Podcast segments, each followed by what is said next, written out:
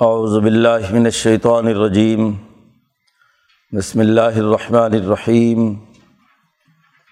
لقد ارسلنا رسولنا بالبینات وانزلنا معهم الكتاب والمیزان لیقوم الناس بالقسط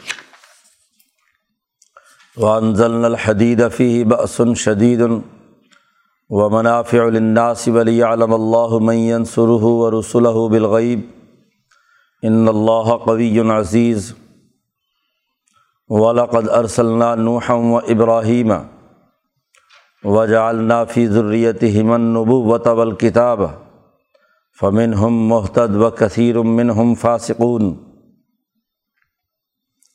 ثم قفینا علی آثارہم برسلنا وقفینا بعیسی ابن مریم وآتیناہ الانجیل وجعلنا فی قلوب الذین اتبعوه رأفة ورحمة ورهبانیة ابتدعوها ما كتبناها عليهم إلا ابتغاء رضوان الله فما رعوها حق رعايتها فآتينا الذين آمنوا منهم أجرهم وكثير منهم فاسقون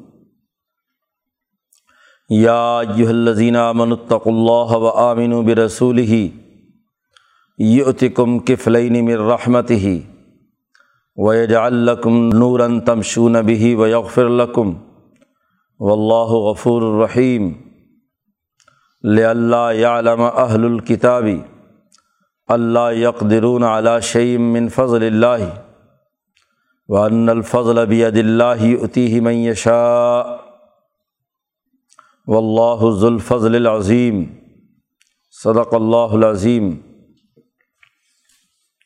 یہ صورت الحدید کا آخری رقوع ہے۔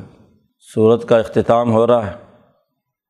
اور تصویر و تحمید کے بعد جو بنیادی احکامات دیے گئے تھے، وہ یہ کہ آمن و بلّہ اللہ پر سچائی کے ساتھ، صدق دل کے ساتھ ایمان لاؤ۔ و انفقو مما جعلیٰ کم مستخلفی نفی اور مال خرچ کرو، جو اللہ تبارک و تعالیٰ نے تمہیں دیا ہے۔ تو انفاق مال اور ایمان باللہ دو بنیادی احکامات دیے گئے۔ اور اسی کے ضمن میں یہ بات واضح کر دی گئی کہ جو لوگ مال بھی خرچ کریں اور جہاد کے لیے بھی کردار ادا کریں، بالخصوص وہ لوگ جنہوں نے فتح مکہ سے پہلے یہ دونوں کام کیے ہیں، ان کے درجات بلند ہیں۔ وہ سابقون الاولون ہیں۔ جو سبقت لے جا چکے ہیں اور دوسرے اگرچہ پہلوں کے درجے سے کم ہیں، لیکن کلم وعد اللہ الحسنہ، ہر ایک کے لیے اچھا وعدہ ہے۔ پھر انہیں دونوں کو ثابت کرنے کے لیے اپنے دونوں احکامات کو ایمان باللہ اور انفاق للہ کے لیے دلائل دیے۔ دلائل کی تکمیل ہوتی ہے تو ایک بنیادی قانون اور ضابطہ بیان کیا جا رہا ہے۔ کہ جتنے انبیاء بھی ہم نے دنیا میں بھیجے ہیں اور جتنی کتابیں بھی نازل کی ہیں، ان تمام کا مقصد انسانوں میں عدل و انصاف قائم کرنا ہے۔ یہی وہ ایک آیت ہے اس صورت مبارکہ میں جو مصبحات صبا میں، خاص طور پر اس صورت الحدید میں ہزار آیات سے بہتر ہے۔ اس میں مقاصد نبوت بیان کیے گئے ہیں۔ رسالت کا مقصد کیا ہے؟ اور ان رسولوں پر نازل ہونے والی کتابوں کے مقاصد کیا ہیں؟ ان دونوں چیزوں کو واضح کیا گیا ہے۔ فرمایا کہ ہم نے رسول بھیجے ہیں واضح دلائل دے کر۔ لقد ارسلنا رسولنا بالبینات۔ واضح شواہد، عقلی اور نقلی دونوں حوالے سے دلائل دے کر ہم نے اپنے رسولوں کو بھیجا ہے۔ وانزلنا معاہم الکتابہ۔ اور ان پر ہم نے کتابیں نازل کی ہیں۔ موسیٰ علیہ السلام پر تورات، عیسیٰ علیہ السلام پر انجیل، اور ابراہیم اور نو علیہ السلام پر صحف۔ نو علیہ السلام کے لیے بھی کتاب کا آگے ذکر آ رہا ہے اور ابراہیم علیہ السلام کے لیے۔ انسانیت کے جد امجد آدم کے بعد نو علیہ السلام ہے اور اس وقت قرۂۂ عرض پر بسنے والی پوری انسانیت نو علیہ السلام کی اولاد۔ تو انسانیت کا جو جد امجد ہے ان کے بھی ہم نے کتابیں اور ہدایات دے کر بھیجا تھا۔ اور پھر جو انسانیت کے امام ہیں، انی جا سی امامہ ابراہیم علیہ السلام، ان پر جو صحیفے نازل کیے بالخصوص تحریک حنیفیت کا جو مرکز اور منبع ہے، تو ابراہیمی تحریک کے تمام لوگوں پر ہم نے کتابیں نازل کی ہیں۔ تو جتنی کتابیں انہیں دی گئیں اور جتنے ہم نے رسول بھیجے ہیں۔ ساتھ ہی ایک اور لفظ فرمایا، والمیزان۔ ہم نے عدل کا ترازو بھی انہیں دیا ہے۔ میزان وہ صلاحیت اور استطاعت جس کے ذریعے سے صحیح اور غلط میں، ظلم اور عدل میں، نیکی اور بدی میں فرق و امتیاز پیدا ہو کر انہیں تول لیا جائے۔ امبیا علیہم السلام کو میزان عدل دیا گیا ہے۔ وہ انسانیت کے لیے معیار اور نمونہ ہے ان کے قلب پر جو چیز آتی ہے، ان کی عقل اور ان کے وجود اور ان کی زبان سے جو چیز ظاہر ہوتی ہے، وہ پوری پوری تول کر عدل و انصاف پر مبنی ہوتی ہے۔ کتاب تو دستور، ضابطے قانون کو کہتے ہیں۔ پھر اس قانون پر عمل درآمد کرنے کی عادلانہ صلاحیت اور استطاعت یہ بھی ہم نے ہر نبی کو دی۔ دنیا میں امبیا ہی عادل الناس ہیں۔ سب سے زیادہ عدل و انصاف قائم کرنے والے امبیا علیہم السلام ہیں۔ اور ان کی زندگی بعد والے لوگوں کے لیے معیار اور نمونہ ہے۔ میزان ہے اسوہ حسرہ ہے۔ تو ہم نے امبیا علیہم السلام پر کتابیں بھی نازل کیں اور کتابوں کے ساتھ ساتھ انہیں میزان کی ایک صلاحیت اور استعداد بھی دی عدل و انصاف کے لیے۔ کیوں؟ لیقوم الناس بالقسط۔ کتابیں اس لیے نازل کی ہیں امبیا کو اس لیے بھیجا ہے کہ انسانیت عدل و انصاف پر قائم ہو جائے۔ یہاں لام تعلیل کا ہے۔ اگر لام تعلیل کا ہو تو بالکل واضح ہے کہ علت بیان کی جا رہی ہے، سبب بیان کیا جا رہا ہے کہ ہم نے رسول کیوں بھیجے اور کتابیں کیوں نازل کیں۔ اور اگر لام عاقبت کا بھی ہو کہ ان انبیاء علیہم السلام کے آنے اور ان پر کتابیں نازل کرنے کا آخری نتیجہ یہ ہے کہ انسانیت عدل و انصاف پر قائم ہو، تو دونوں صورت میں بہرحال واضح مقصد بیان کر دیا۔ گویا کہ مقصد وضاحت کی وضاحت ہو گئی کہ انسانیت عدل و انصاف پر قائم ہو، اس لیے ہم نے امبیا علیہم السلام کو بھیجا ہے۔ یہ علت جو اللہ پاک نے خود بیان کی ہے امبیا کی بیست کی، اس کی وجہ بیان کی ہے۔ اس کو فقہ کی اصطلاح میں علت منصوصہ کہتے ہیں کہ خود ذات باری تعالیٰ نے نس کر دیا، حکم جاری کر دیا۔ ایک علت وہ ہوتی ہے جو مجتہدین اپنے فقہی اشتہادات کے ساتھ اخذ کرتے ہیں۔ وہ علت مستمبتہ کہلاتی ہے۔ وہ ہر فقی کا الگ بھی ہو سکتی ہے۔ ایک فقی ایک مفتی ایک نکالے، دوسرا دوسرا نکالے، تیسرا تیسرا نکالے۔ جیسا کہ امام مالک، امام شافی امام ابو حنیفہ مختلف مسائل کی مختلف علت اخذ کرتے ہیں۔ تو وہ علت مستمبتہ بھی بہرحال قانونی حیثیت رکھتی ہے۔ لیکن جب علت منصوصہ آ جائے یعنی جو مقصد خود اللہ پاک بیان کر دے، تو اس کی مخالفت نہیں کی جا سکتی۔ تو اس میں واضح طور پر بتلا دیا گیا کہ رسولوں کو ہم نے اس لیے بھیجا ہے اور ان پر کتابیں اور میزان کی صلاحیت ہم نے انہیں اس لیے عطا کی ہے کہ وہ انسانیت میں عدل و انصاف قائم کرے انسانیت کا عدل کیا ہے؟ کہ سب سے پہلے تو جو ظلم عظیم ہے اس سے بچ کر عدل عظیم کی طرف جانا۔ اور قرآن حکیم نے ظلم عظیم شرک کو قرار دیا ہے۔ ان شرک الظلم العظیم تو اللہ کی جناب میں شرک کرنا، کفر کرنا، یہ عدل کے قطعی منافی ہے۔ ایک مخلوق کو خالق کے ساتھ ملا دینا، یہ عدل و اعتدال اور بنیادی نظریے کی خلاف ورزی ہے۔ انسانیت میں دو جرائم رہے ہیں، ایک شرک اور ایک تشویح، کہ مخلوق کے اندر خدا کی صفات ماننا اور اس مخلوق کو اللہ کے برابر قرار دینا، یہ شرک ہے۔ اور تشبیح یہ ہے کہ اللہ تبارک و تعالیٰ کو مخلوق سے تشبیح دینا، کہ جیسے باقی مخلوقات عارضی اور حادثاتی ہے یا اس کے جو واقعات اور ضوابط ہیں وہ عارضی ہیں۔ تو اسی تناسب سے ہی اللہ کو سمجھنا، کیونکہ اللہ نے تشبیح کا انکار کرتے ہوئے واضح کر دیا کہ لئی سا کم اس لیے شعی ان کہ اس کی طرح کوئی چیز نہیں ہے، اس کے ہم مثل کچھ نہیں ہے۔ تو انسانیت کا اللہ کے ساتھ تعلق قائم کرنا وحدانیت کی بنیاد پر کہ وہ اللہ کی وحدانیت کو تسلیم کرے، یہ عدل ہے۔ اسی طرح انسانوں کے درمیان جو معاملات ہیں، خرید و فروخت، لین دین، سماجی، سیاسی، معاشی تعلقات میں تمام انسان اپنے انسانی حقوق کے اعتبار سے برابر ہیں۔ تمام انبیاء علیہم السلام کی تعلیمات میں مثلاً قصاص کا قانون رہا ہے۔ خود قرآن حکیم نے دوسرے پارے میں واضح کیا کہ ہم نے ان کے اوپر کتبہ علیکم القصاص فی القتل، ہم نے ان کے اوپر عدل و انصاف کا قصاص کا۔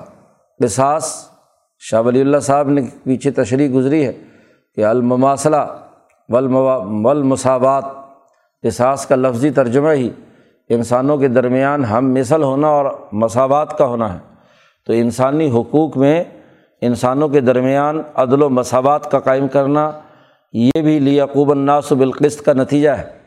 تو امبیا علیہم السلام گویا کہ خدا پرستی اور انسان دوستی کے لیے آتے ہیں۔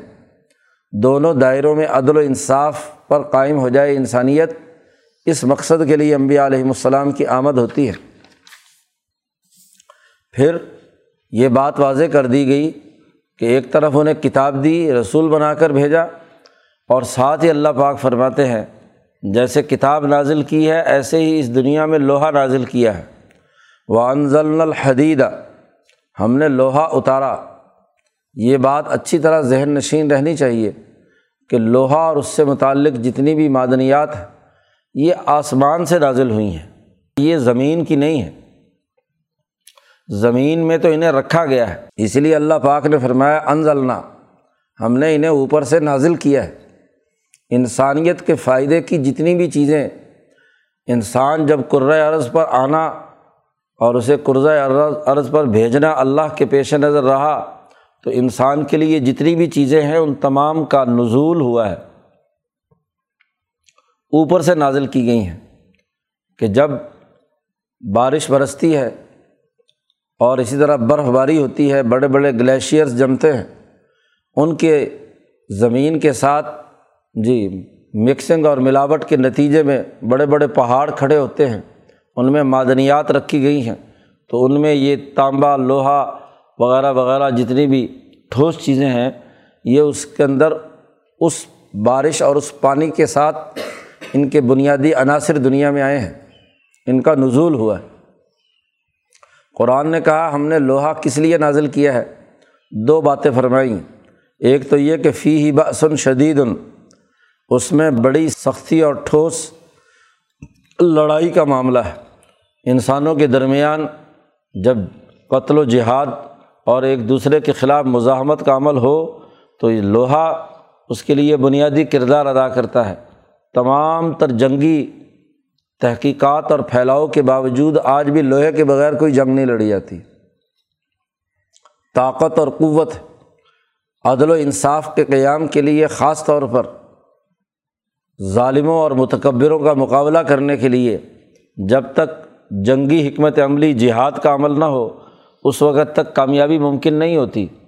اس لیے موسا علیہ السلام سے لے کر نبی اکرم صلی اللہ علیہ وسلم تک تمام انبیاء جہاد و کتال کے ذریعے سے ہی دنیا کا ظلم مٹانے ظالموں اور متکبروں کو راستے سے ہٹانے اور مظلوموں اور کمزوروں کی حکمرانی قائم کرنے کے لیے دنیا میں آئے ہیں۔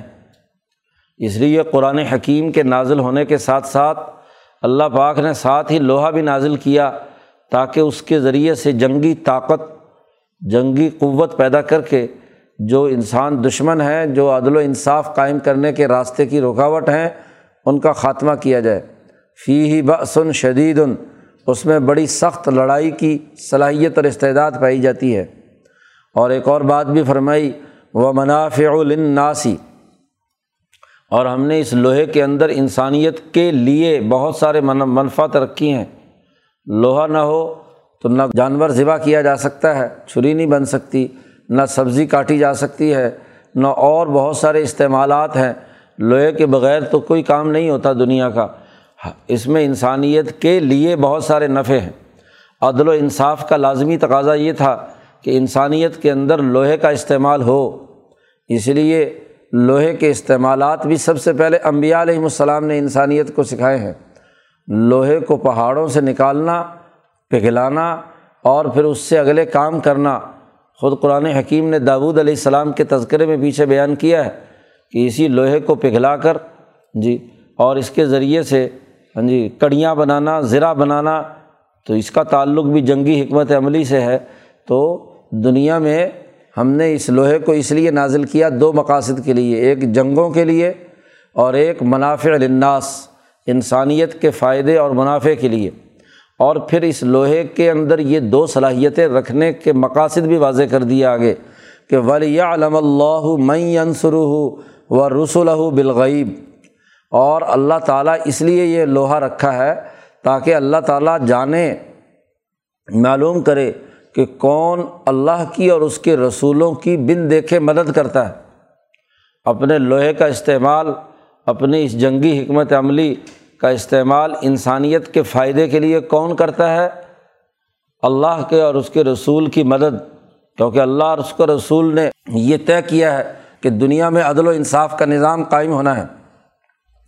تو عدل و انصاف کے قیام کے لیے جب نبی جد وجہد اور کوشش کرے اور ان کی جماعت کردار ادا کرے تو کون اس جماعت کی مدد اور نصرت کرتا ہے اپنے لوہے کے ساتھ، اپنی تلوار کے ساتھ، اپنی زرا کے ساتھ، اپنی جہادی سرگرمیوں کے ساتھ؟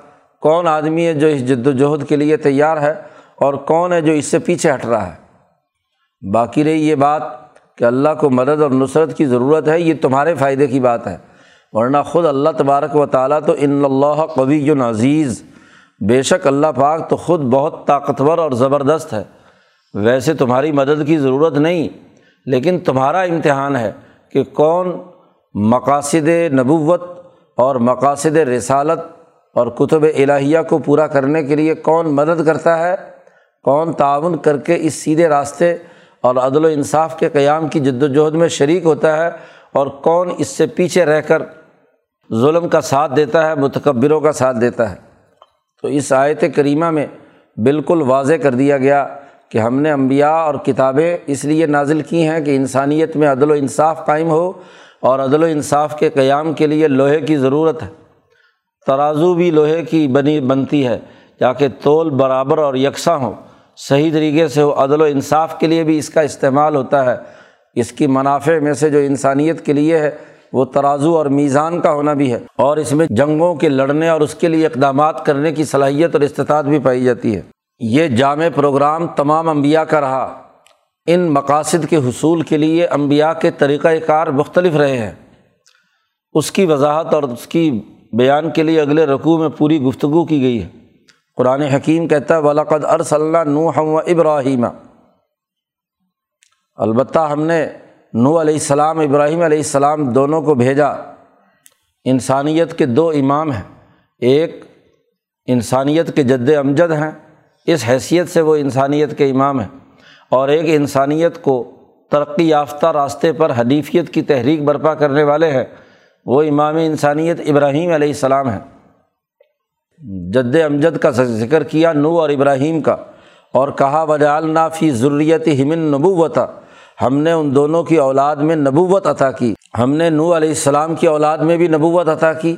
جتنے بھی انبیاء آئے ہیں، ظاہر ہے نو علیہ السلام کی اولاد۔ تو ان انبیاء کو، جو نو علیہ السلام کی اولاد میں ہم نے نبوت دی، ایک چیز۔ اور اگلی بات فرمائی ول کتابہ اور کتاب بھی دی۔ نبوت بھی دی اور کتاب بھی دی۔ اسی طرح ابراہیم علیہ السلام کے بعد جتنے انبیاء آئے، ان کو بھی نبوت اور کتاب دی۔ یہاں مولانا سندھی رحمۃ اللہ علیہ نے بہت اچھا نقطہ حل کیا ہے، جس کے نتیجے میں اگلی آیات کی ترتیب سمجھ میں آ جاتی ہے۔ ورنہ تو عام طور پر مفسرین آگے جو کفلین کا لفظ آ رہا ہے، وہاں پریشان ہیں کہ یہ کفلین کس کے لیے کہا جا رہا ہے۔ ہاں جی کیا مطلب ہے کہ ڈبل درجہ ہوگا؟ کن لوگوں کو مخاطب کیا گیا ہے؟ تو یہاں ولی اللہ نقطۂ نظر سے امام شاہ ولی اللہ اور ان کے مکتب فکر کی جو تفسیر ہے، عام مفسرین سے ہٹ کر ہے، اس کی بنیادی حقیقت حضرت سندھی رحمۃ اللہ علیہ نے یہاں سمجھائی ہے کہ ابراہیم اور نو علیہ السلام کو ہم نے نبوت بھی دی اور کتاب بھی دی۔ کتاب وہ بنیادی آئین اور قانون ہے جس کی اساس پر حکومت قائم ہوتی ہے۔ تو حکومت بھی دی ہم نے جو کتاب کی تحریری شکل میں ان کے پاس صحیفے آئے جی اور اس کے ساتھ ساتھ ہم نے ان کو نبوت بھی دی کہ اس کتاب پر عمل درآمد کرنے کی اتھارٹی اور حکمرانی ہونے نصیب ہوئی۔ تو قانون بھی اور حکم بھی، دونوں چیزیں ہم نے ان انبیاء علیہم السلام اور ان کی آگے اولاد میں جاری کیں۔ فبن ہم محتد ان میں سے کچھ تو ہدایت یافتہ ہوئے۔ لیکن وہ کثیر من ہم فاسقون، ان کی اکثریت فاسق و فاجری رہی۔ جی اسی لیے کہا پیچھے کہ پہلے لوگوں میں بہت تھوڑے لوگ تھے جو واقعتاً اسابقون الاولون بنے، اعلیٰ درجے پر آگے گئے ہیں۔ تو وہ بہت سے تھوڑے لوگ ہیں کہ بن ہم محتد ان میں سے کچھ ہیں۔ جی کچھ لوگ ہیں جو محتد ہدایت یافتہ ہوئے ہیں۔ لیکن وہ کثیر من ہم فاسقون، ان میں سے جو اکثریت تھی وہ فسق و فجور میں مبتلا رہی۔ انہوں نے اپنے اپنے انبیاء کی تعلیمات کی اتباع نہیں کی۔ خود نو علیہ السلام کی ساڑھے نو سو سال مخالفت کی گئی۔ اس کے بعد قوم عاد و سمود میں حضرت حود اور صالح علیہ السلام کی مخالفت کی گئی۔ ان کی اکثریت بھی فاسق و فاجر تھی۔ اس لیے ان تینوں قوموں پر بڑے بڑے عذاب آئے۔ اور ان کو دنیا سے صفحہ ہستی سے مٹا دیا گیا۔ تھوڑے لوگ یا اسی پچاسی آدمی نو علیہ السلام پر ایمان لائے اور تھوڑے ہی آدمی تھے جو صالح اور حود علیہ السلام پر ایمان لانے والے ہیں۔ اسی طرح ابراہیم علیہ السلام کے مقابلے میں بھی کثیر من ہم فاسقون۔ ان کا اپنا خاندان اور کچھ لوگ، وہ ابراہیم علیہ السلام پر لود علیہ السلام جیسے لوگ ایمان لائے، ورنہ اکثریت ان کی بھی فاسق رہی۔ اور اس کے بعد حضرت موسیٰ علیہ السلام اور یہ پورا کا پورا سلسلہ تو یہ الکتاب صوف ابراہیم سے شروع ہو کر تورات تک۔ اور یہ طریقۂ عدل و انصاف وہ ہے جو حکومت کی اتھارٹی اور کتاب آئین اور دستور کی پابندی کے ساتھ قانون کا حاکمانہ نفاذ۔ اس کے ذریعے سے یہ امبیا علیہم السلام کا طریقہ رہا عیسیٰ علیہ السلام سے پہلے تک۔ یہودیت اس کا ایک جامع مظہر ہے۔ موسا علیہ السلام کی قوم موسا علیہ السلام پر یہ تعلیمات آئی۔ خود موسا علیہ السلام بھی بہت جلیل القدر نبی ہیں اور روب اور دبدبے والے ہیں۔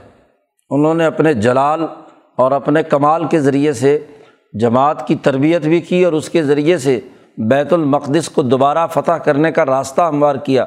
اور ان کے نائب اور خلیفہ یوشا بن نون نے حکمرانی کے ذریعے سے کئی سو سال تک بنی اسرائیل نے بیت المقدس پر حکمرانی کی اور اس کے ذریعے سے انسانیت کو راہ راست پر لانے، عدل و انصاف کے قیام کے لیے جد وجہد اور کوشش کی۔ یہ ایک طریقہ ہے عدل و انصاف کے قیام کا۔ دوسرا طریقہ اللہ نے بیان کیا سما قفینہ علا آثارہم برسولینہ پھر ان کے نقش قدم پر، ان کے بعد ہم نے انہیں کی طرح ان کے قدموں پر رسول بھیجے موسا علیہ السلام اور عیسیٰ علیہ السلام کے درمیان کئی ہزار نبی، بعض روایات کے مطابق چار ہزار کے قریب امبیا علیہم السلام بھیجے گئے، جو موسوی تحریک اور اسی جد وجہد پر مشتمل تھے کہ کتاب تورات کی اساس پر انہوں نے حکمرانی کے نظام قائم کیے، حکومتوں کے طور پر جنگیں لڑیں، مقابلے کیے، کبھی شکست کھا رہے ہیں، کبھی کامیاب ہو رہے ہیں، وغیرہ وغیرہ۔ پھر ہم نے ان کے بعد کفینہ بے عیس ابن مریمہ ہم نے ان کے پیچھے پھر عیسیٰ ابن مریم کو بھیجا۔ عیسیٰ ابن مریم کا طریقۂ نبوت اور طریقۂ عدل و انصاف پہلے سے مختلف تھا۔ وہ آتینہ الانجیل اور ہم نے عیسیٰ علیہ السلام کو انجیل عطا کی۔ خاص طور پر یہاں تذکرہ کیا انجیل کا عیسیٰ علیہ السلام پر۔ ان کا طریقۂ نبوت کیا تھا؟ ان کے ماننے والوں میں کیا چیز عیسیٰ علیہ السلام کی وجہ سے پیدا ہوئی؟ قرآن نے اس کا خاص طور پر تذکرہ کیا وجا النافی قلوب الدین فتح و رحمہ ہم نے وہ لوگ جو عیسیٰ علیہ السلام کے متبین تھے، ان کی اتباع کرنے والے، ان کے حواریین تھے، ان کے دلوں میں ہم نے رافت اور رحمت پیدا کر دی۔ وہ انتہائی نرمی والے اور انسانیت پر شفقت کرنے والے ہیں۔ موسوی تحریک میں تو غلبہ، طاقت اور قوت جرت اور ہمت اور جہادی امور غالب تھے۔ اور عیسیٰ علیہ السلام اور ان کی تحریک کے اندر لوگوں کو پیار، محبت اور لوگوں کو اپنی رحمت اور شفقت کے ذریعے سے عدل و انصاف کے اس نظام پر لانے کا راستہ تھا۔ تو عیسیٰ علیہ السلام کی پوری جماعت کو جو بعد میں آنے والے لوگ ہیں، ان میں، ان کے دلوں میں ہم نے یہ دوسرا طریقہ جو ہاں جی پہاڑوں کے اندر رہنے اور لوگوں کو اپنی طرف دعوت دینے اور نرمی کے ساتھ بات کو سمجھانے، طاقت کا استعمال کیے بغیر پیار و محبت اور شفقت سے، جو ہمیشہ سے ہاں جی اللہ کے وہ بندے جو خاص اور شفقت اور محبت جن کے اندر ہوتی ہے، وہ انسانیت کے لیے کردار ادا کریں۔ بعد میں جسے صوفیہ نے اور باقی لوگوں نے اختیار کیا، یہ جو نرمی کا طریقہ ہے، یہ حضرت عیسیٰ علیہ السلام کے حواریین میں ہم نے رکھا۔ جالنا۔ یعنی کتاب تو چلی آ رہی ہے انجیل، یا تورات ہی چلی آ رہی، تو تورات کا تکملہ ہے انجیل۔ تو انجیل کی تعلیمات میں زیادہ تر رحمت اور شفقت کی اساس پر دعوت ہے، دعوت اللہ ہے۔ کہ نرمی سے، محبت سے، پیار سے لوگوں کو سمجھایا جائے، اس میں لڑائی، جھگڑے اور طاقت اور قوت کے استعمال کا کم سے کم تذکرہ ہے۔ اور اگر وہ تذکرہ ہے بھی تو تورات کے اندر۔ تو یہ دو طریقے امبیا علیہم السلام کے رہے ہیں کہ ایک طریقہ موسویر ہے جو طاقت اور قوت اور جلالت شان کے ساتھ اس کا ظہور ہوا ہے، جو جنگی حکمت عملی جہاد و کتال کی صورت میں ظاہر ہوا ہے۔ اور ایک طریقۂ کار انسانیت کو عدل و انصاف پر قائم کرنے کا رافت اور رحمت کا رہا ہے۔ البتہ وقت گزرنے کے ساتھ ساتھ ان لوگوں نے جو عیسیٰ علیہ السلام کے ماننے والے تھے، ایک تیسری چیز خود اپنی طرف سے گھڑ لی۔ ہم نے تو عطا نہیں کی تھی۔ رحمت اور نرمی اور شفقت کی انتہا پسندی یہ ہے کہ اس کے نتیجے میں رحبانیت پیدا ہو گئی۔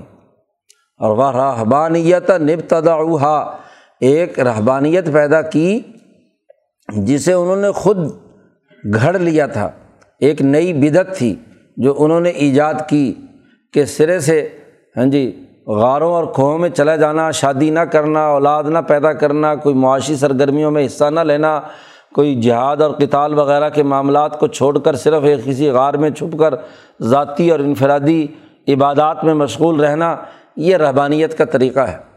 حضرت شاہ صاحب نے رحبانیت کی تشریح کی ہے کہ رحبانیت نام اسی کا ہے کہ شادی سے انکار کر دینا، اولاد پیدا نہ کرنا، معاشی سرگرمیوں میں حصہ نہ لینا اور جہاد و کتال جیسے امور ترک کر دینا اور ذاتی دنیا میں مگن رہ کر ہاں جی رحمت اور رف، شفقت کا جو انتہا پسندی کی اگلی شکل ہے، جس کو حضرت نے فرمایا کہ آج کل جیسے نام نہاد فقیری ہے، تو جیسے آج کل یہ خود ساختہ فقیری اختیار کر لی یا رحبانیت تو یہ انہوں نے اپنی طرف سے گھڑ لی تھی۔ اس لیے نبی اکرم صلی اللہ علیہ وسلم نے فرمایا کہ لا رحبانیت فی الاسلام اسلام میں رحبانیت نہیں ہے، یہ انہوں نے اپنی طرف سے عیسیٰ علیہ السلام کے حواریین نے گھڑ لی۔ قرآن کہتا ہے ماں کتب نا علیہم اللہ پاک فرماتے کہ ہم نے یہ ان پر فرض نہیں کی تھی۔ ہم نے تو دلوں میں رحمت اور رافت پیدا کی تھی۔ پروگرام تو وہی تھا جو تورات کا ہے۔ جی کہ بھائی تم دنیا کے اندر رہو، شادی بیاہ کرو، اولاد پیدا کرو، ان کی ذمہ داریاں، معاشی سرگرمیاں اختیار کرو۔ نرمی سے، شفقت سے، عدل و انصاف پر قائم رہو اور جہاد و کتال کا آخری مرحلہ اگر پیش آئے تو ٹھیک ہے، نہیں تو بلا وجہ کی جنگیں مت چھیڑو۔ تو یہ رحمت اور رافت ہم نے ان کے دلوں میں پیدا کی تھی۔ لیکن یہ بڑھتے بڑھتے انتہا پر وہاں پہنچ گئے کہ جہاں ان کے اندر رحبانیت کا یہ جو خود ساختہ طریقۂ کار تھا وہ پیدا ہو گیا۔ جیسے موسوی تحریک کے اندر انتہا پسندی، طاقت کے استعمال اور مال و دولت کے جمع کرنے کی صورت حال پیدا ہوئی، کیونکہ مال کے بغیر حکومت قائم نہیں ہوتی، تو وہ حکمرانی خالصتاً دنیاوی مقاصد کے لیے پیدا ہو کر یہودیت جو ہے غلط راستے پر چلی گئی۔ ایسے ہی عیسیٰ علیہ السلام کی تعلیمات کے بعد ان کے جو متبین ہیں، حواریین، وہ تو ٹھیک رہے۔ اور حوارین کے دنیا سے جانے کے بعد بعد میں جو لوگ آنے والے تھے، انہوں نے ایک تیسری چیز نئی گھڑ لی۔ نیت، اس رحبانیت کو گھڑنے میں ان کی نیت تو بری نہیں تھی۔ مقصد تو ان کا تھا البتغاء اور رضوان اللہ۔ ہم نے تو یہ رحبانیت فرض نہیں کی تھی، لیکن انہوں نے اپنے لیے اللہ کی رضامندی کا اسے ذریعہ بنانا سمجھ کر انہوں نے اس کو کیا ہے، اللہ کی رضا کے لیے اختیار کر لیا۔ اب اختیار تو کر لیا، خود ساختہ پابندیاں اپنے اوپر لگا لیں، لیکن فمار آؤہا حق پر رعایتی انہوں نے اس کی رعایت بھی پوری نہیں کی۔ قوانین کے اندر یہ بات امام شاہ ولی اللہ دہلوی نے گفتگو کرتے ہوئے یہ بات وضاحت کی ہے کہ جو انسان اپنے ذوق و شوق سے اپنے اوپر کچھ چیز کو بطور فرض کے سمجھ لے، تو یہ بات غلط ہے۔ اس لیے نبی اکرم صلی اللہ علیہ وسلم کے بارے میں آتا ہے کہ بسا اوقات روزے رکھتے تو روزے کئی کئی مہینے رکھتے رہتے، اور بسا اوقات روزے چھوڑتے تو کئی کئی مہینے روزہ رکھتے ہی نہیں تھے۔ کئی کئی مہینے ہاں جی آپ کوئی نفلی عبادت کرتے تو کئی کئی مہینے کرتے اور کئی مہینے گزرتے کہ آپ وہ نفلی عبادت نہیں کرتے تھے۔ تاکہ یہ پتہ چل جائے کہ یہ کوئی فرض واجب نہیں ہے۔ یہ نفل کے طور پر ہے، اللہ کی طرف سے فریضہ نہیں ہے۔ اس لیے جو محققین صوفیہ ہیں، انہوں نے بھی وظائف، وہ وظائف کہ جو اللہ نے فرض نہیں کیے، ان کو فرض نہ سمجھے، کو سنت اور نفل سمجھے۔ اور اگر کبھی کبھار چھوٹ جائے تو چھوٹنے میں کوئی حرج کی بات نہیں، کیونکہ اللہ نے تو فریضہ عائد نہیں کیا۔ جو آدمی اس کو فرض کے درجے میں سمجھ کر کرنے کا اپنے آپ کو پابند بنائے تو حضور نے فرمایا کہ ایک وقت ایسا آتا ہے کہ تم اکتا جاتے ہو، اللہ تعالیٰ نہیں اکتاتا۔ ہاں جی بڑھاپا پیدا ہوتا ہے، کمزوری آتی ہے تو تم وہ وظیفہ پورا نہیں کر پاتے۔ تو کیوں ایک غیر ضروری چیز کو اپنے اوپر لازم کرتے ہو؟ جیسے عمر ابن العاص کے بیٹے عبداللہ ابن عمر ابن العاص کو نبی کرم صلی اللہ علیہ وسلم نے منع فرمایا تھا کہ روزے مسلسل نہ رکھا کرو۔ جی رخصت کی اجازت دی تھی، لیکن انہوں نے ایک دن روزہ، ایک دن افطار کرنا شروع کر دیا سو میں داود اختیار کیا، لیکن اسی روزے کا آخری نتیجہ یہ نکلا کہ آنکھیں دھنس گئی اور نظر آنا بند ہو گیا۔ تو اب فرض جماعت کے لیے بھی مسجد میں جانا مشکل ہو گیا۔ تو فرمایا کرتے تھے، کاش میں اپنے خلیل نبی اکرم صلی اللہ علیہ وسلم کی نصیحت پر عمل کرتا تو آج کم از کم فرض نماز کے لیے تو مجھے مشقت نہ اٹھانی پڑتی۔ تو جو چیز اللہ نے فرض نہیں کی، اس کو اپنے اوپر فرض بنا لینا یہ رحبانیت یہ انتہا پسندی کی ایک شکل ہے۔ ٹھیک ہے کہ اس کثرت نوافل اور کثرت عبادت سے اللہ کی رضا حاصل ہوتی ہے، لیکن اگر اس کی پوری رعایت نہ رکھی جائے اور انسان کمزور ہے، پوری رعایت رکھنا خاصا مشکل ہوتا ہے۔ تو اللہ پاک نے کہا فمار آؤ حق کا رعایت ہا جیسے رعایت کرنے کا حق تھا، انہوں نے اس کی رعایت نہیں کی۔ ایک چیز لازم بھی خود اپنے اوپر کی اور پھر اس کے اندر پورے نہیں اترے، تو یہ تو الٹا کوتاہی کی بات ہو گئی۔ بہرحال، قرآن حکیم نے کہا، یہ دو طریقے ہیں، ایک رحمت اور رافت کا اور ایک کتاب اور نبوت کی بنیاد پر اتھارٹی قائم کر کے انسانیت کے لیے رہنمائی کا۔ امبیا علیہم السلام کا طریقہ تو انبوا بالکتاب ہی ہے۔ البتہ یہاں جن لوگوں کے بارے میں بات کہی ہے کہ وہ جو اتباع کرنے والے تھے عیسیٰ علیہ السلام کے، ان کے اندر یہ رحمت اور رافت زیادہ پیدا ہو گئی کہ انہوں نے اس نرمی کی بنیاد پر لوگوں کو دعوت دی اور سیدھے راستے پر لانے کے لیے کردار ادا کیا اپنے تئیں۔ اب مسلمانوں سے یہ کہا جا رہا ہے، یا یو الزین آمن اے ایمان والو اتق اللہ۔ اللہ سے ڈرو و آمین و بھی رسول ہی اور اپنے رسول پر ایمان لاؤ۔ یہاں یہ بات وضاحت کے ساتھ کہی جا رہی ہے کہ مسلمانوں کا جو طریقۂ کار ہے، وہ دونوں طریقے ہیں۔ اس میں رحمت اور رافت بھی ہے، اور اسی کے ساتھ ساتھ کیا ہے انبوا بالکتاب بھی ہے۔ حکومت بھی ہے، طاقت اور قوت کا استعمال بھی ہے۔ جہاں ضرورت پیش آئے تو وہاں طاقت اور قوت کا استعمال ہے۔ اور جہاں انسانیت کے لیے رحمت اور شفقت کی ضرورت پیش آئے، تو وہاں اس اس طریقے سے کام لیا جائے گا۔ اس لیے اس امت محمدیہ میں دونوں طریقے جمع کر دیے گئے ہیں۔ اور جب دونوں طریقے جمع کر دیے گئے ہیں، تو یہ تکم کف لئی نہیں میرا رحمتی ہی تو تمہیں ڈبل درجہ دے گا۔ دونوں کاموں کے ادائیگی کے نتیجے میں تمہیں دو کفل دیے جائیں گے، دو حصے تمہیں دیے جائیں گے۔ عیسیٰ علیہ السلام کے حواریین کو تو ایک حصہ رحمت اور رافت والا اس کا انعام انہیں ملے گا۔ اور موسا علیہ السلام کے ماننے والے لوگوں کو ایک حصہ جو حکومت اور طاقت اور جہاد والا تھا، اس کا انہیں اجر و ثواب ملے گا۔ اور مسلمان جن کے اندر دونوں باتیں جمع کر دی گئی ہیں، کیوں؟ اس لیے کہ اب نبی بین الاقوامی انقلاب کے لیے آئے ہیں۔ دنیا بھر کے لیے بین الاقوامی پروگرام لے کر آئے ہیں۔ اسی لیے اس میں آمین و بلّہ کے ساتھ ساتھ انفق اللہ بھی ضروری ہے۔ کیونکہ جو رحمت اور رافت والے تھے، انہوں نے رحمت اور رافت تو کی، لیکن جب محنت اور مشقت سے مال ہی نہیں کمایا، معاشی سرگرمی میں حصہ نہیں لیا، تو انفاق مال کیسے کریں گے؟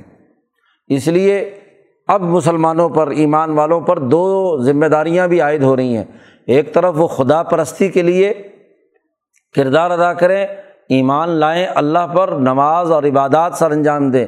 اسی کے ساتھ ساتھ مال اللہ کے راستے میں خرچ کرنے کے لیے معاشی سرگرمیوں میں حصہ لیں۔ ارتفاقات معاشیہ قائم کریں۔ جہاد اور غلبے کے لیے کردار ادا کریں۔ مالی طاقت اور قوت اور حکومتی طاقت اور قوت استعمال کریں۔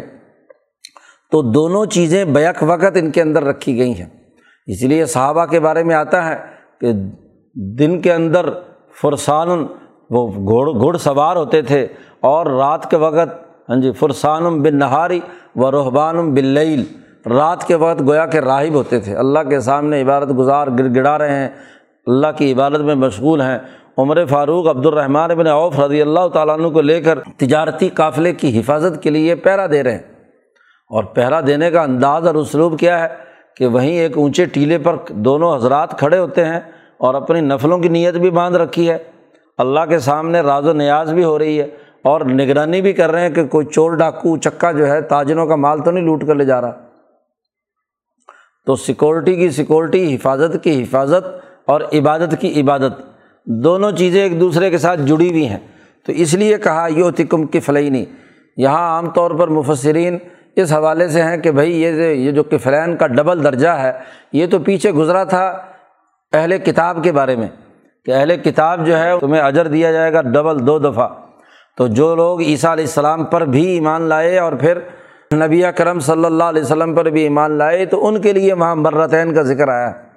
تو اگر اسی تناظر میں کفلین ہو، تو یہاں وہ ایمان والے شاید ہو سکتے ہیں کہ جو پہلے عیسائی یا یہودی ہوں اور پھر وہ کیا ہے، مسلمان ہوں۔ لیکن اس تشریح میں جو حضرت سندھی رحمۃ اللہ علیہ نے کی ہے، اس کے مطابق تمام مسلمان شامل ہیں۔ خواہ وہ ہاں جی اہل کتاب سے مسلمان ہوئے ہوں یا ویسے مسلمان ہوئے ہیں، تو جو قریش کی اس پوری کی پوری جماعت ہے، یہ تو پہلے کبھی یہودی اور نسرانی نہیں رہی۔ حضرت ابو بکر، عمر فاروق، عثمان غنی، صحابہ کی یہ جو الاظم جماعت ہے، اس کے لیے دو کفلین کا ذکر ہو رہا ہے۔ تو اسی جماعت کا تذکرہ ہے کہ یہ آمن و بھی رسول ہی اور جنہوں نے تقوا اختیار کیا۔ اب تقوا کے دونوں پہلو ہیں۔ جہاد و کتال بھی اس میں شامل ہے۔ اور عبادت اور رحمت اور رف رحمت بھی شامل ہے کہ اگر انسانیت کی رحمت اور شفقت کے لیے جہاد کر رہے ہیں اور اگر ذرا بھی نفسانیت کا دخل ہو تو فوراً اٹھ کر کھڑے ہو جاتے ہیں جیسے حضرت علی رضی اللہ تعالیٰ عنہ سے۔ ہنج کا واقعہ ہے کہ وہ دشمن کو لٹا کر اس کے سینے پر بیٹھ گئے، قتل کرنے لگے ہیں تو منہ پہ تھوک دیا۔ حضرت علی رضی اللہ تعالیٰ عنہ فوراً اسے چھوڑ کر کھڑے ہو گئے۔ وہ بڑا حیران ہوا کہ بھائی میں نے ایک تو تمہاری توہین کی، منہ پہ تھوکا اور تمہاری تلوار کے نیچے میری گردن تھی، پھر تم نے مجھے کیوں چھوڑ دیا؟ انہوں نے کہا، پہلے میں جہاد کر رہا تھا اللہ کے لیے، اور جب تم نے میرے منہ پر تھوکا تو نفس کی خواہش بھی ساتھ شامل ہو گئی کہ نفس کا انتقام لوں کہ تم نے میری توہین کی ہے۔ تو انتقام کی بنیاد پر کسی انسان کو قتل کرنا یہ تو فی سبیل اللہ نہیں ہے۔ یہ تو ذاتی غرض ہو گئی۔ تو وہ یہ ایک طرف جہاد اور کتال بھی ہے صرف اور صرف اللہ کے لیے اور دوسری طرف نفسانی تقاضوں سے ماورا ہو کر کردار ادا کرنا ہے۔ تو دونوں چیزوں کو بیک وقت جمع کیا۔ تو ایسے الاظم لوگوں کے لیے تو یو تکم کہ فلعین مر رحمت ہی اللہ کی رحمت سے انہیں ڈبل حصہ ملے گا، کیونکہ رحمت اور رفت اور نبوت اور کتاب دونوں چیزوں کو لے کر انہوں نے دین کے غلبے کے لیے اور عدل و انصاف کے قیام کے لیے کردار ادا کیا۔ ویج الکم نور انتم شون بھی اور پھر اسی کے نتیجے میں وہ تمہارے لیے وہ خاص نور اور روشنی حاصل ہوگی، جس سے تم چل کر پل سرات پر آگے جا سکو گے۔ پیچھے جو مومنین کا تذکرہ کیا تھا کہ ایمان بلّہ والے لوگوں کے سامنے، ان کے سامنے بھی روشنی ہوگی اور دائیں طرف بھی روشنی ہوگی، اور اس نور میں چل کر وہ اسابقون جو ہیں وہ اس پل سرات سے گزریں گے۔ تو یہ نور ان دونوں طاقتوں اور قوتوں سے مل کر وجود میں آئے گا۔ وہ جہاد کا نور بھی ہے، وہ رحمت اور رافت کا بھی نور ہے، وہ عدل و انصاف کے قیام کی مجموعی جد وجہد کا نور ہے۔ یجا القم نور ان تم شون بھی و یغ فر لقم اور اللہ پاک تمہاری مغفرت کرے گا۔ تمہارے لیے جب دنیا میں وہ نور اسلام کی شمع لے کر پوری دنیا میں جہاد و کتال کیا، دین کے غلبے کے لیے کام کیا انسانیت کے لیے رحمت اور رافت کا نظام بنایا تو ان کے لیے کیوں نہیں ہوگا جو وہاں اللہ کے حضور میں حاضر ہوں گے؟ نوراً تم شون بھی و یغفر القم و اللہ غفور الرحیم۔ اس دوران اگر کوئی غفلت، کوئی کوتاہی، کوئی بھول چوک کچھ ہو گئی تو اللہ پاک معاف کرنے والا ہے، رحم کرنے والا ہے۔ گویا کہ جو شروع صورت میں ایمان بلّہ اور انفاق للہ کے دو بنیادی حکم دیے تھے، ان دونوں حکموں پر عمل کرنے کا جو نتیجہ ہے وہ آخر صورت میں بیان کیا جا رہا ہے۔ اللہ یا علامہ اہل الکتابی اللہ یکدرون اعلیٰ شیم من فضل اللہ، تاکہ نہ جانے اہل کتاب۔ یہ اہل کتاب یہ نہ جانے کہ اللہ یکدرون کہ وہ بے شک وہ قادر نہیں ہیں، پا نہیں سکتے کوئی بھی چیز اللہ کے فضل میں سے۔ یعنی اپنی طاقت اور قوت سے وہ خود اللہ کا کوئی فضل پالے، ایسا ممکن نہیں ہے۔ بلکہ اللہ کا فضل جسے چاہے اللہ تعالیٰ دیتا ہے وہ ان الفضل بیا دلہ ہی فضیلت اللہ کے ہاتھ میں ہے۔ یوں تی ہی میں شاہ جسے چاہتا ہے اللہ تعالیٰ دیتا ہے۔ اس کی تشریح میں وہ حدیث ہے جو امام بخاری نے بھی اور مختلف سیاستہ کی کتابوں میں آئی ہے کہ نبی اکرم صلی اللہ علیہ وسلم نے فرمایا کہ ہماری مثال اور ہمارے سے پہلے امتوں کی مثال ایسے ہی ہے کہ جیسے ایک آدمی کو مزدور رکھا جائے اور اس سے صبح سے لے کر دوپہر تک کام کرایا۔ اللہ پاک نے صبح سے لے کر دوپہر تک کام کرایا۔ پھر دوسرا حصہ تھا اس کا دوپہر سے عصر تک، اور اس دن کا مزدوری کا تیسرا حصہ تھا عصر سے مغرب تک۔ تو یہودیوں سے اللہ نے معاہدہ کیا کہ بھائی تم صبح سے دوپہر تک کام کرو گے۔ ابراہیم علیہ السلام سے لے کر موسا علیہ السلام نصف دن تم نے کام کرنا ہے اور ایک کی رات تمہاری مزدوری ہے۔ انہوں نے کہا ٹھیک ہے۔ اس کے بعد پھر ظہر کے بعد، نصف دن کے بعد عیسائیوں سے معاہدہ کیا۔ ہاں جی عیسیٰ علیہ السلام کے ماننے والوں سے کہ تم اثر تک کام کرو گے، تمہیں ایک قرات ملے گا۔ انہوں نے کہا، ٹھیک ہے۔ تو ان کو ایک ایک قرات دیے۔ اور امت محمدیہ سے اللہ نے معاہدہ کیا کہ تم نے اثر سے لے کر مغرب تک کام کرنا ہے اور تمہیں ڈبل دو قرات ملیں گے۔ تو امتوں نے شکایت کی اللہ میاں سے کہ زیادہ دن، زیادہ عرصہ تو کام ہم نے کیا ہے۔ آدھا دن ہاں جی یہودیوں نے کام کیا ہے اور ان سے کچھ کم عیسائیوں نے کام کیا ہے زور سے اثر تک، تو ہمیں ایک ایک کراط ملا اور ان کو امت محمدیہ نے پورے دن میں سے صرف اثر اور مغرب کے درمیان کام کیا اور ان کو ڈبل قرات دی جا رہی ہے۔ تو اللہ پاک نے فرمایا کہ بھائی میں نے تم سے جو مزدوری طے کی تھی، کیا میں نے اس مزدوری میں کوئی کمی کی ہے؟ کہا، نہیں تو جب تمہیں تمہاری مزدوری میں کمی نہیں کی اور اس امت کو میں نے دو کی رات دیے ہیں تو یہ میرا فضل ہے، میں جس کو چاہوں اپنا فضل کسی کو دوں۔ تو میں نے اس کو ڈبل انعام دیا ہے۔ یہ اتکم ہاں جی کفل ہی نہیں میرا رحمت ہی اپنی رحمت میں سے دو کفل، دو حصے میں نے ان کو عطا کیے۔ تو اللہ کے قبضے میں فضل ہے۔ اور اس کی وجہ بھی یہ ہے کہ کام تو بے شک ہاں جی یہودیوں نے صبح سے لے کر دوپہر تک کیا۔ لیکن زیادہ سے زیادہ کہاں کیا؟ ہاں جی بنی اسرائیل میں، ایک مخصوص خطے میں۔ اقوام عالم تک تو ان کی پوری بات نہیں پہنچی۔ اسی طرح عیسیٰ علیہ السلام اور ان کے حواریین نے کام کیا تو زیادہ سے زیادہ مغربی ممالک میں۔ جی کہ ہمس سے لے کر شام سے لے کر قسطنطنیہ تک اور زیادہ سے زیادہ ہاں جی رومت القبرا کے اندر وہاں عیسائیت کا بعد میں یہاں سے پھیلا ہوا، یورپ کے ایک مخصوص خطے پر۔ اس سے زیادہ کہاں؟ پورا افریقہ فارغ، پورا کا پورا ادھر کا ایشیا فارغ، جنوبی ایشیا فارغ، تو دنیا کا نصف سے زائد حصہ عیسائی تعلیمات سے بے بہرا رہا۔ تو کام تو کیا لیکن ایک حصے میں کیا۔ جی لیکن محمد مصطفیٰ صلی اللہ علیہ وسلم اور ان کی امت جب اٹھی تو اس نے مشرق و مغرب، شمال و جنوب، دنیا کا کوئی خطہ ایسا نہیں بچا کہ جہاں یہ دین اسلام پھیلا کر بین الاقوامی نظام قائم کیا۔ تو جو کام بین الاقوامی سطح پر کرنے والا ہے، اس نے قومی انقلاب بھی برپا کیا، بین الاقوامی انقلاب بھی برپا کیا۔ تو اس کو اجر تو ڈبل ملنا چاہیے۔ تو اس لیے اس کو ڈبل اجر دیا۔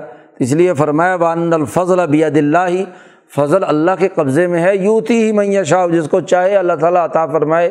وہ اللہ ذوالفضل العظیم تو گویا کہ امت محمدیہ سے کہا جا رہا ہے کہ تم آمین و بلّہ اللہ پر ایمان لاؤ گے اور انفق و مما جالکم مستخلفین فی انفاق اللہ کرو گے اور اس کی بنیاد پر دنیا بھر میں جد وجہد اور کوشش کر کے عدل و انصاف کا نظام قائم کرو گے تو تمہارے لیے اللہ کا فضل ہی فضل ہے۔ جتنا چاہے اللہ پاک اس فضل کے اندر اضافہ کر دے گا۔ جتنی تم جد وجہد اور کوشش کرو گے اتنے ہی اعلیٰ تر نتائج تمہارے لیے ظاہر ہوں گے۔ اللہ تعالیٰ قرآن حکیم کو سمجھنے اور اس پر عمل کرنے کی توفیق عطا فرمائے۔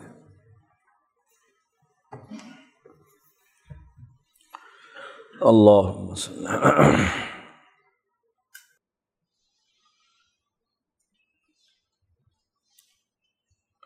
اجمعین۔